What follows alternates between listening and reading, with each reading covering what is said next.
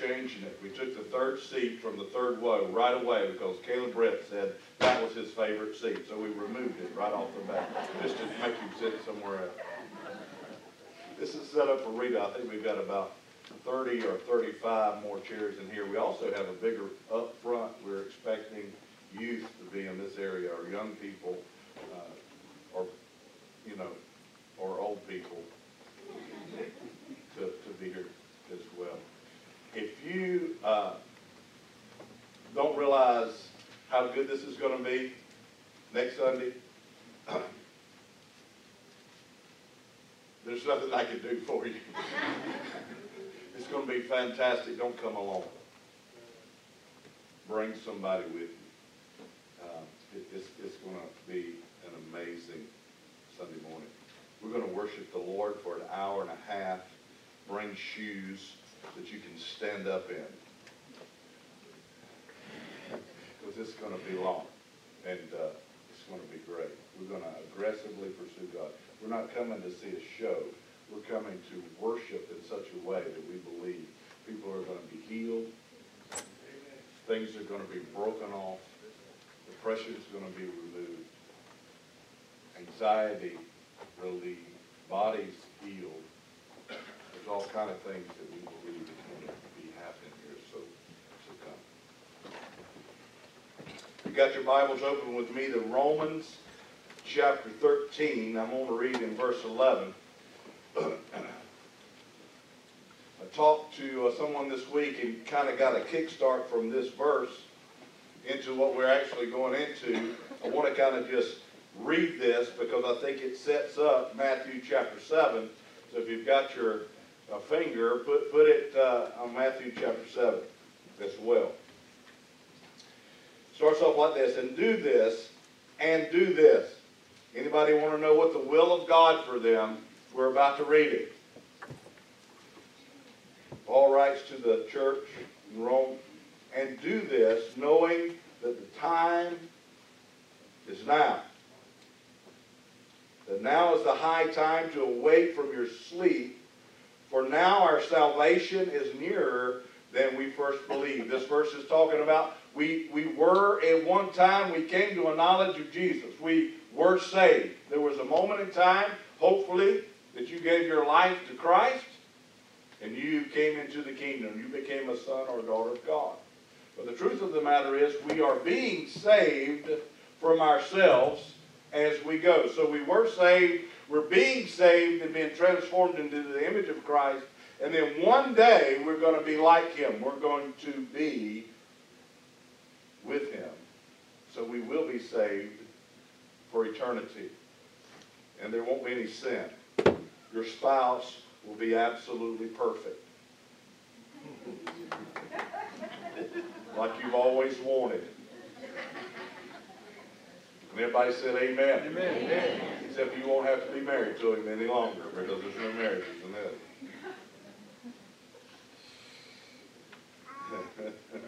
that was free. The night is far spent and the day is at hand. Therefore, let us cast off the works of darkness and let's put on the armor of light. Let us walk properly as in the day, not in revelry and drunkenness, not in lewdness and lust, not in strife or discord, disunity, not in envy. Quit that mess and put on, but put on the Lord Jesus Christ and make no provision, make no predetermined plans for the flesh to fulfill its lust. Make no predetermined plans to fulfill the lust of the flesh. How many of you know that God is looking for a heart that wants to be aligned with Him?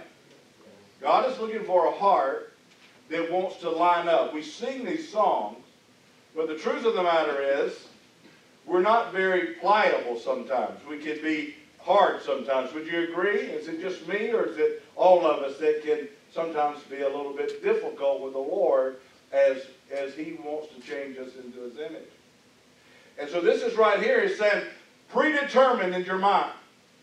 Don't think that you're going to cave in or make a way or make a plan that when you discover God's way, that you're going to continue to do it your way. There's a predetermined thought process when we see ourselves as we really are that, that we have to respond to what God says. And there's a predetermined mindset for that. Paul is writing when he writes to the church in Rome, don't have a predetermined mindset that you're going to keep doing things the way you've always do them because you like them. And God's way is hard. Saying that this is hard for me. I, you know, that, you know, I hear you, and I know that that looks pretty good, but I kind of like things the way I got it. That is making a predetermined decision that you're not going to change when you see. And Paul says, wake up from that condition of immovable immovability where you are stuck in your ways. Now let's turn to Matthew chapter 7. Now this is Jesus, and he's talking to his disciples, and you know, he's it's just a long uh, part of Matthew where it's just Jesus talking, and they're up on the mountain, and they're about to go down, and the people are down there, and Jesus is ministering to his disciples, and he's telling them the secrets to living a successful Christian life. And there is one particular secret that he reveals in Matthew chapter 7 that I hope that we all get today. If you don't get anything else from this whole chapter, which we're about to go over, and I'm going to teach verse by verse, and I don't have a note. And we're just going to go through it. I love doing what we're about to do. I want to break this thing down, and I want you to get the crux of the message go because it has everything to do with waking you up, what, with waking the church up, with waking us up as believers. It says this, judge not that you be not judged. For with what judgment you judge, you will be judged, and with the measure that you use, it will be measured back to you. Now, what he's talking about here really is another believer's condition. He's talking about make sure, make sure that your attitude toward other believers when you see them in their stuck position, that you watch your attitude about their stuck position. This is what he's saying. Be careful because you're setting the same standard about your stuck position You're the one who sets up the measuring stick. And so we're seeing that our attitude towards others who aren't moving the way we think they should. Man, there's so much of that going on in the church.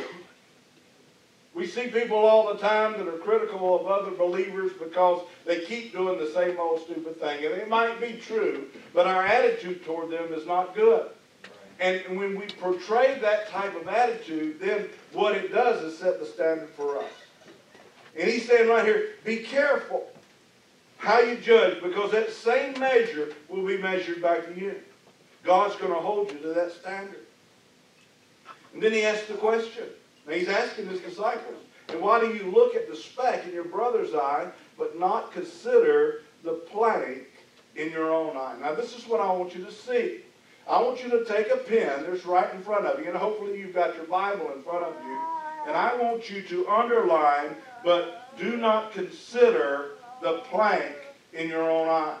Because what Jesus is doing here, he's about to, he, he's about to say, he's telling you, you know, this is how you not only move personally in your spiritual walk with God, but how you help others move. You know, a church is designed so that we can help each other grow in Christ, right? That's, that's what it's about. It's, it's about helping each other. And so he's not saying, listen, don't, don't have sober judgment about your brother's condition. Just be careful about your attitude towards them because they've got a speck in their eye. Make sure that you consider the plank in your own eye. Now, for the rest of chapter 7, it's all built on this thing. And when you think about the plank, what you need to be thinking about is being able to assess your spiritual condition soberly. Been talking about this for quite some time, and I'm going to hammer it home until we get really good at it. is a, being able to see where you are in Christ, to, to be able to submit yourself to the process of being redeemed and reconciled to God and, and then shaped into His image. He's not saying in this passage of Scripture, I don't want you to help other believers.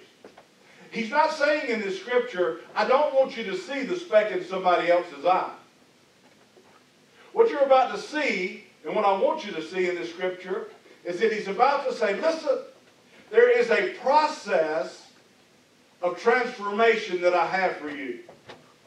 And what you've got to begin to do is understand the process of transformation.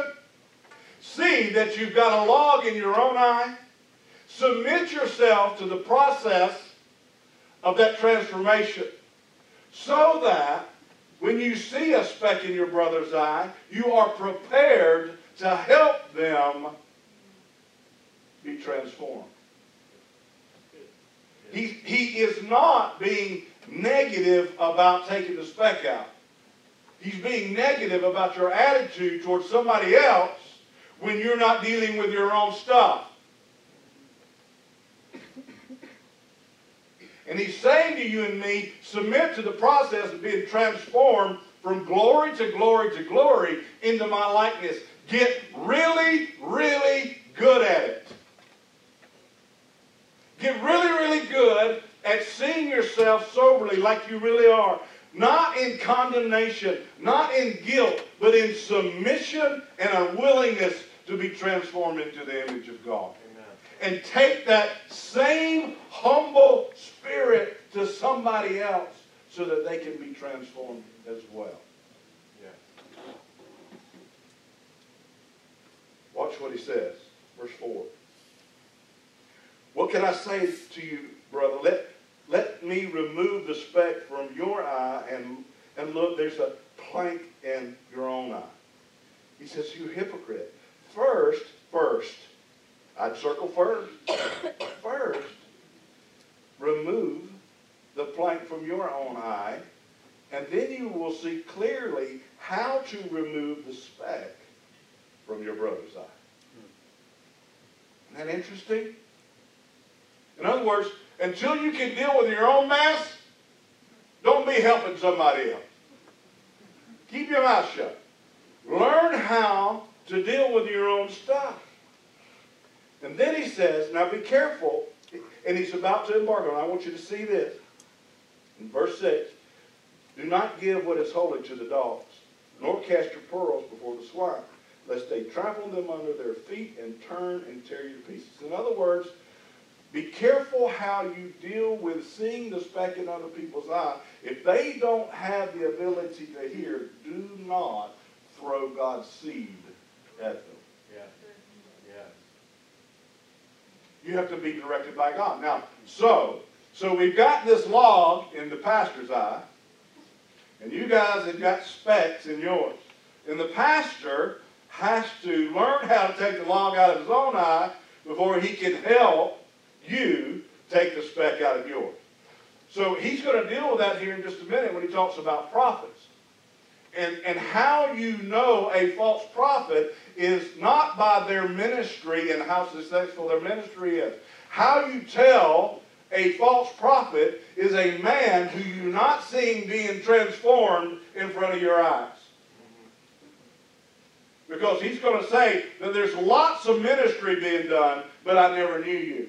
And the reason he never knew them is because the pastor, the prophet, had never submitted himself to the transformation process of taking the log out of an eye. And so my job, my number one job in this community of believers is to be transformed in front of your eyes.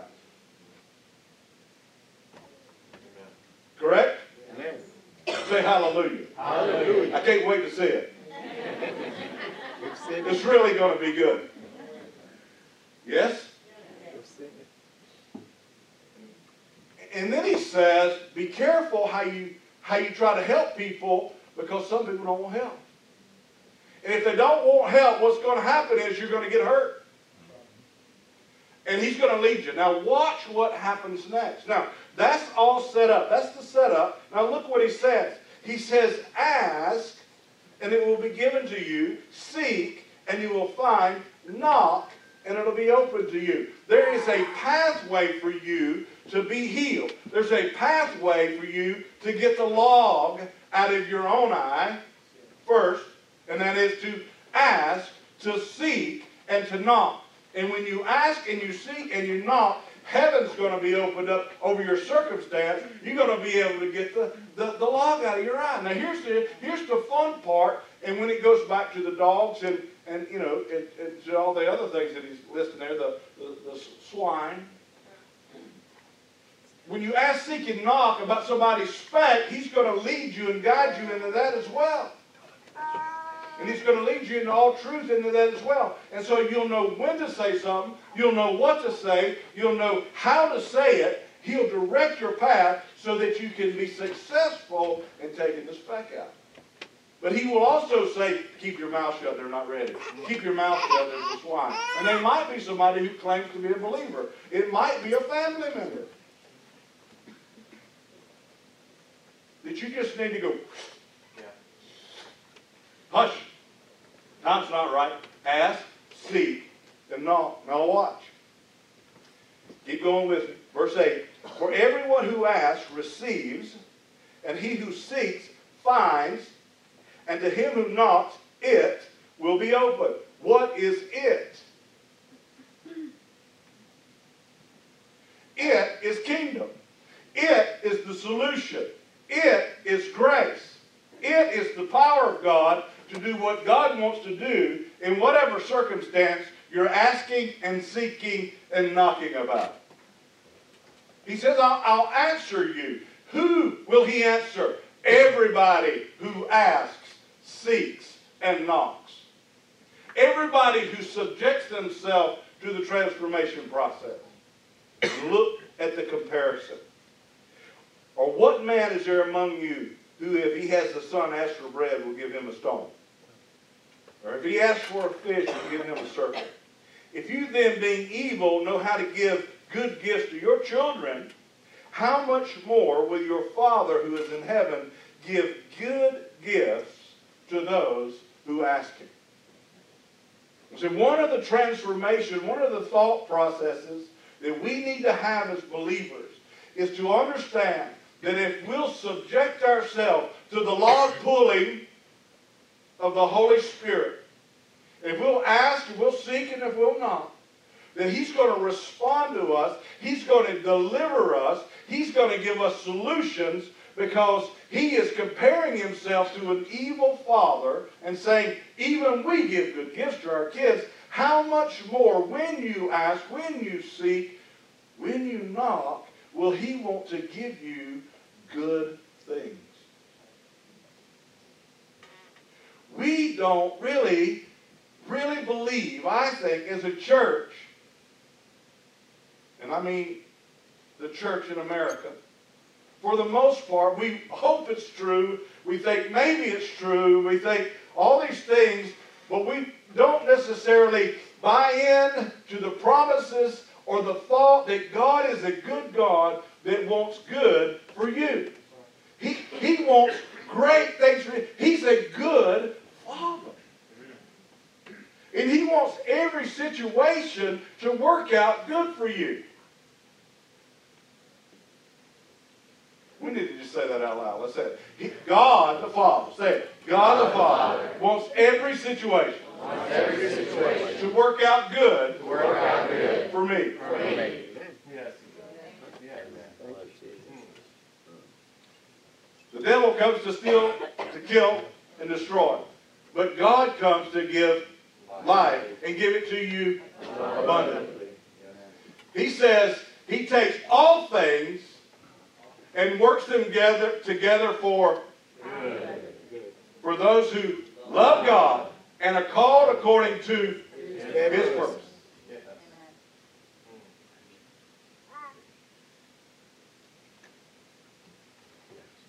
All things. Amen. He's good. Good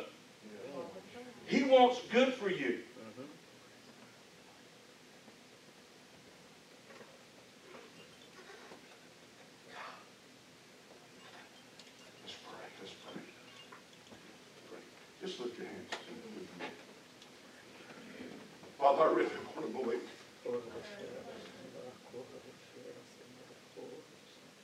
Help my unbelief.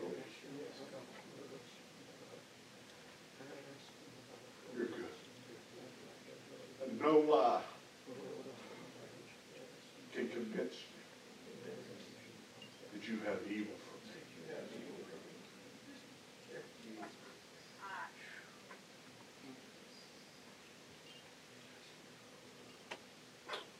You are good. Let's say that. You are good. You are good. Thank you.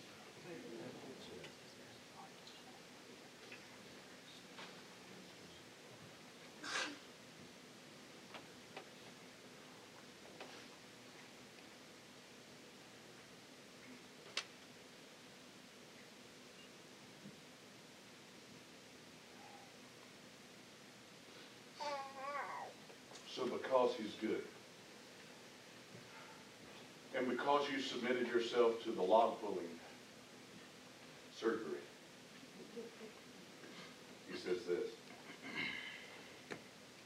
Therefore, because this is true, whatever you want men to do to you, that's how you should do to them. Mm-hmm. Again, you're setting precedent. Really need to understand this truth. If you want friends, be a friend. You want to be honored, honor. You want to be respected, respect. You want to be loved, love. Do to people as you want them to do to you. He says that all the law and the prophet hinge on that truth. Says, Enter by the narrow gate. For wide is the gate and broad is the way that leads to destruction. There are many who go by. In other words, when he's talking about this, he's talking about the inability or the unwillingness to submit to the log surgery. There's a narrow way, and that way is to submit to the transforming grace of God in your life. And very few are willing to do that because they like what they like when they like it. They want what they want when they want it. They get comfortable in their dysfunction and they refuse to move. They are, uh, there's a mentality that they are a victim or that there is no hope. They, they, they, we get stuck in who we are, and God says, you got to get unstuck because there's a narrow way, and that's unstuckness. the narrow way is you can't be stuck anymore. The narrow way is you got to begin to move. The narrow way is you've got to allow God to first show you, give you revelation of your condition, have sober judgment of that, and begin the process. Because you're needed in the whole church. The whole church needs you to submit to the process. Because if you don't submit to the process, you can't help a brother get the speck out of his own eye. Because you've got to show them the way. You've got to walk the way. How many of you know that you can't leave somewhere you've never been? Would you want to go on an, a, a, an, uh, an outdoor, adventurous, wilderness expedition with somebody that's never gone to that place, or would you rather go with a guy that's done it a hundred times? Wouldn't you rather follow a Christian believer who's been transformed a hundred times than somebody who looks like they're stuck in their own sin? God is looking for people who will do that. And he says, narrow is the way, wide is the gate, broad is the way that leads to destruction. There are many who go by it because narrow is the gate and difficult is the way that leads to life. And there are few who find it. And that's through Jesus. through the submission of Jesus' transforming power in our life. Then he says this, beware of false prophets who come to you in, in sheep's clothing, but inwardly are ravenous wolves. And he's going to talk about fruit. This is what I want you to see, the difference in a big ministry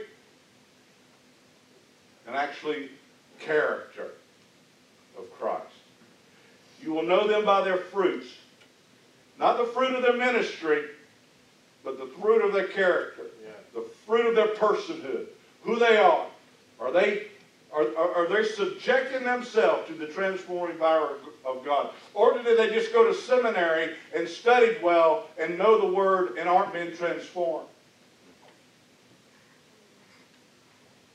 Even so, every good tree bears good fruit. You ought to be able to see the fruit of God transforming them in their life. But bad trees bear bad fruit, and a good tree cannot bear bad fruit, nor can a bad tree bear good fruit. Every tree that does not bear good fruit is cut down and thrown into the fire, talking about the separation of believers and unbelievers. Therefore, by their fruits you'll know them. Then he goes on and says, Not everyone who says to me, Lord, Lord, shall enter the kingdom of heaven, but who will enter? He who does the will of my Father in heaven. He who submits himself to the transformation process. He's going back to the log pulling.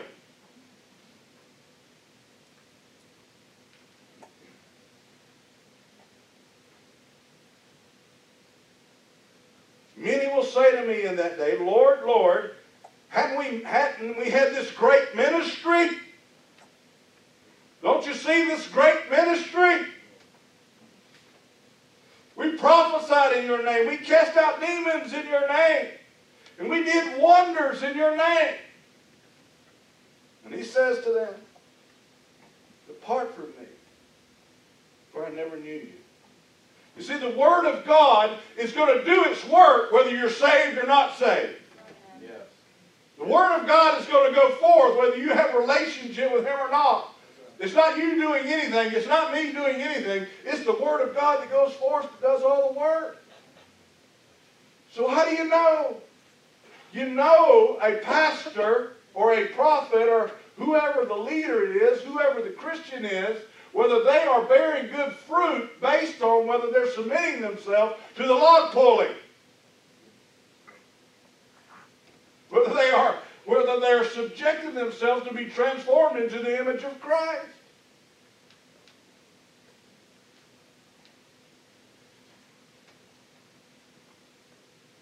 Therefore, Jesus says, whoever hears these sayings of mine and does them, I will like, liken him to a wise man who builds his house on the rock.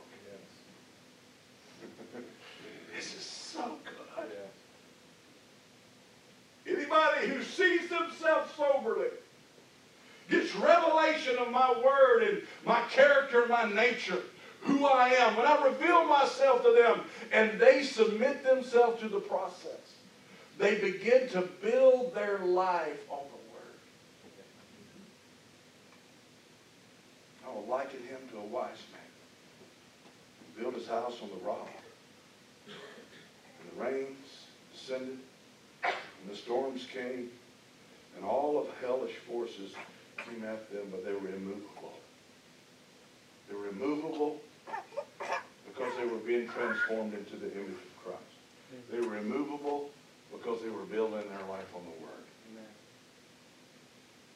Floods came and the winds blew and beat on that house, and it did not fall, for it was founded on the truth of Jesus.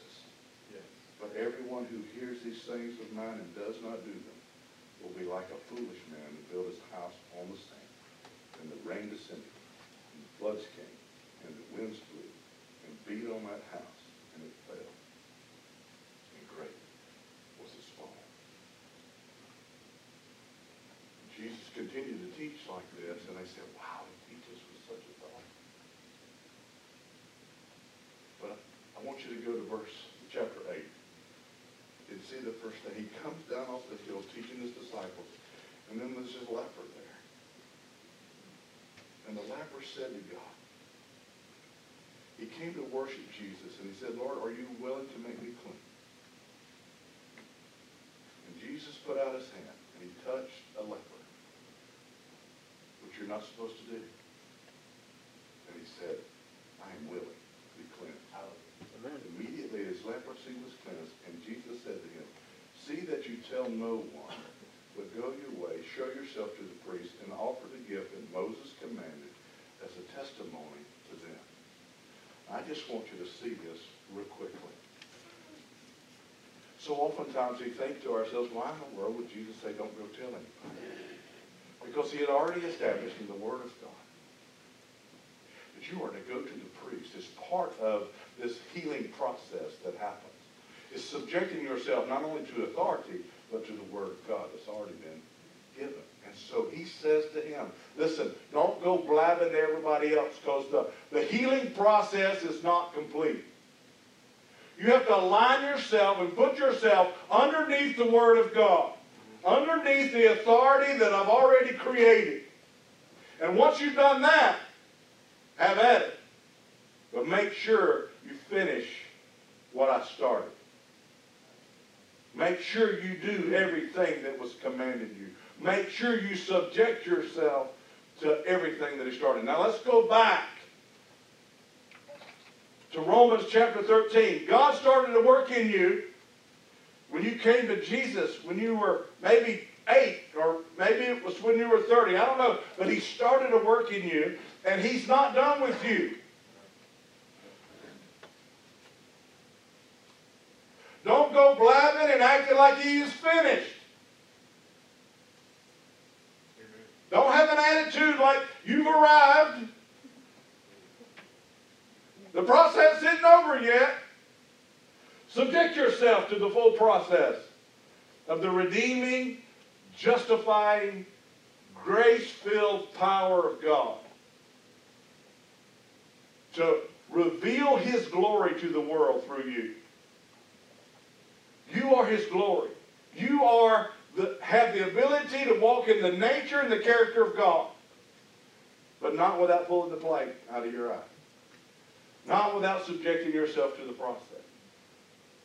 So if you want to know what the will of God for you is, is to have revelation, to have sober judgment of your condition, and to submit to the process that he's established for you.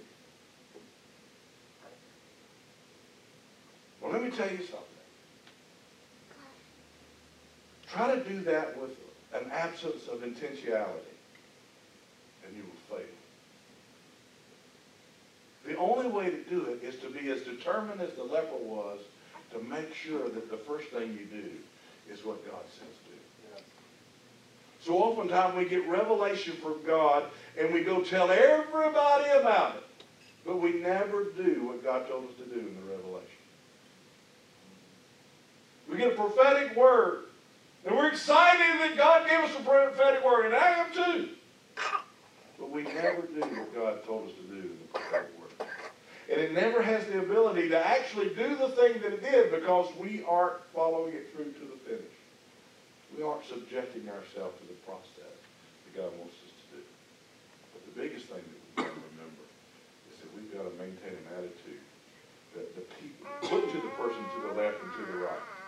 Look to them. Look, look.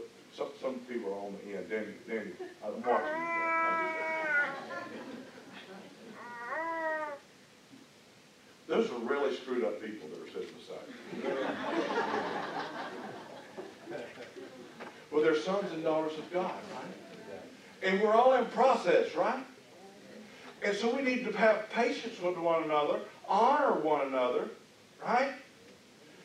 Submit to the process so that we can help each other become the fullness of God. Right? That's called. If a church's mission is to do anything but make big people, if it's to become a big church, then they are missing the mark. Because the New Testament church is designed to make big people. And big people, if they grow big churches, that's a great thing. But the ministry of God is to grow big people.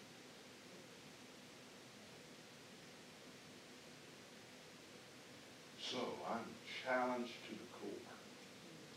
about my attitude toward people who call themselves Christians and don't act like it. Because I'm setting a standard up for myself that I have to adhere to what, you know, God is, I'm setting that up for God, for me. Man, I don't want that sometimes. I need to be reminded of that. I need to be reminded that I've got all this stuff that he wants to do to me. And if I submit to that process and not worry about these other people, maybe I can help them get a speck out of their eye because God's going to give me revelation when I, when I ask and I seek and I knock. But he will lead and guide me so that he can do good things, not only in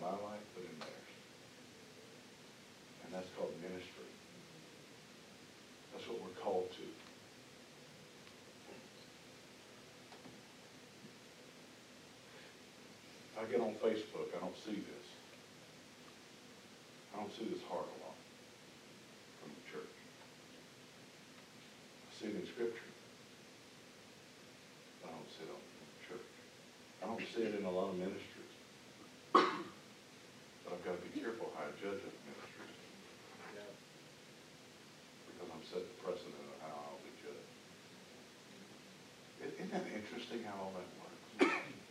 This is real life stuff. This is not just Bible stuff. This is, this is God's way being communicated to us. It's a conversation with God. It's going to be like this. I want to do it. Maybe you've got somebody in your life that you haven't done a very good job of this.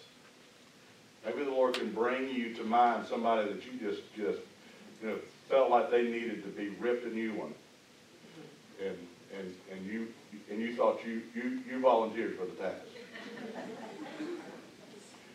Maybe you've got somebody like that in your mind. Maybe you've got a family member you just got fed up with and you just told them what you thought. Maybe you have got a family member that doesn't have ears to hear or eyes to see, and you've been casting your pearl among swine. Because you haven't been submitting to the transformation process. You really haven't been asking, seeking, and knocking for the solution that God has for you so that you can be the seed that actually brings the ability for whatever's got a hold of them to be broken.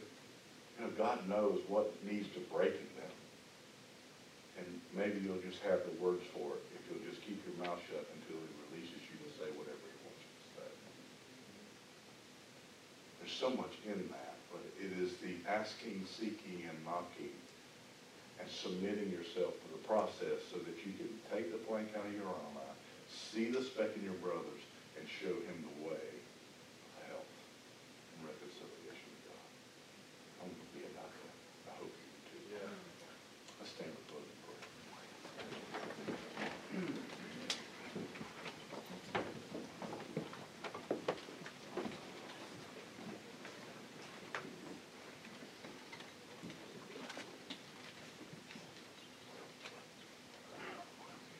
How many of you need help with that? Would you just raise your hand with me? me too. Okay, good. I'm glad, I'm glad I just didn't get smashed with conviction by myself. Thank you, Lord, for smashing everybody else. How many of you know people who really need Jesus? How many people, how many of you can think of like five by name right now? You know, just, it's just there. Let's just take just a minute and, and let's, let's pray for them. Let's just call their name out.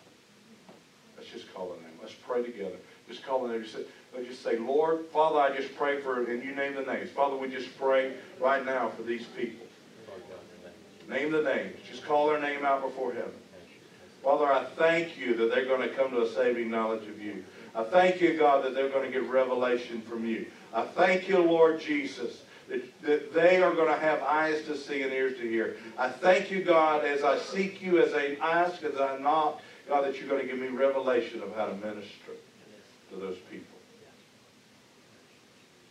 And the power of the Spirit, with no predetermined idea of acting out in the flesh. So, Father, I just pray that we would get great at doing this.